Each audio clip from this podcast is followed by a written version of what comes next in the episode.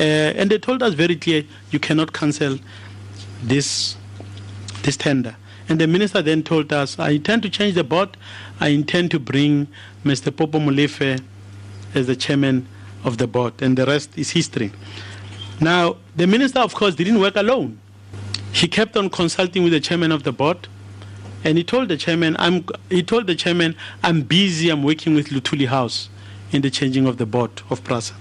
And he met and he was busy with uh, the person he consulted there was was the former Treasurer General of the ANC, Mr. Zweli Mkhize.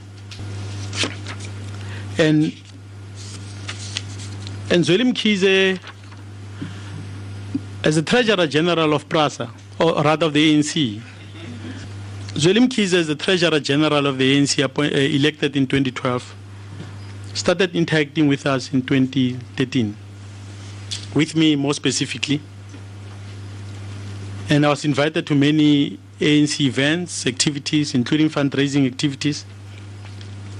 But in one of the meetings that I had with uh, the Treasurer General, together with Mr. Sfiso Telezi at the Sandton, uh, uh, uh, Sandton Sun Hotel,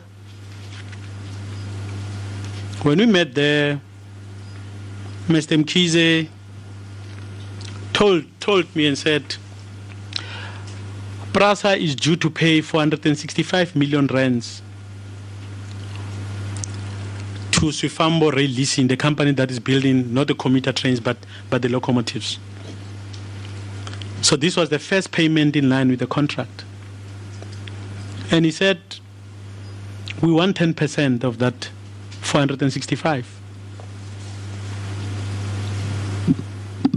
I refused. I said, like the Guptas, it would be unlawful.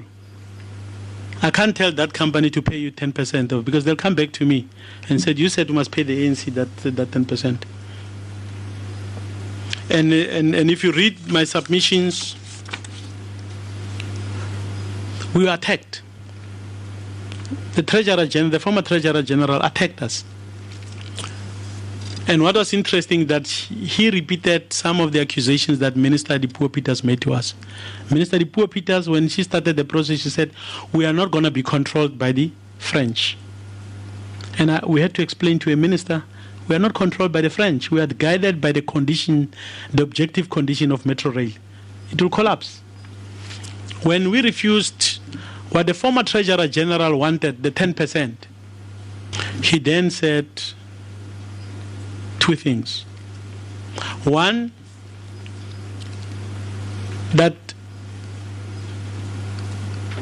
one that we are giving a big 50 billion rand tender or contract to the French colonialists who have a, such a terrible track record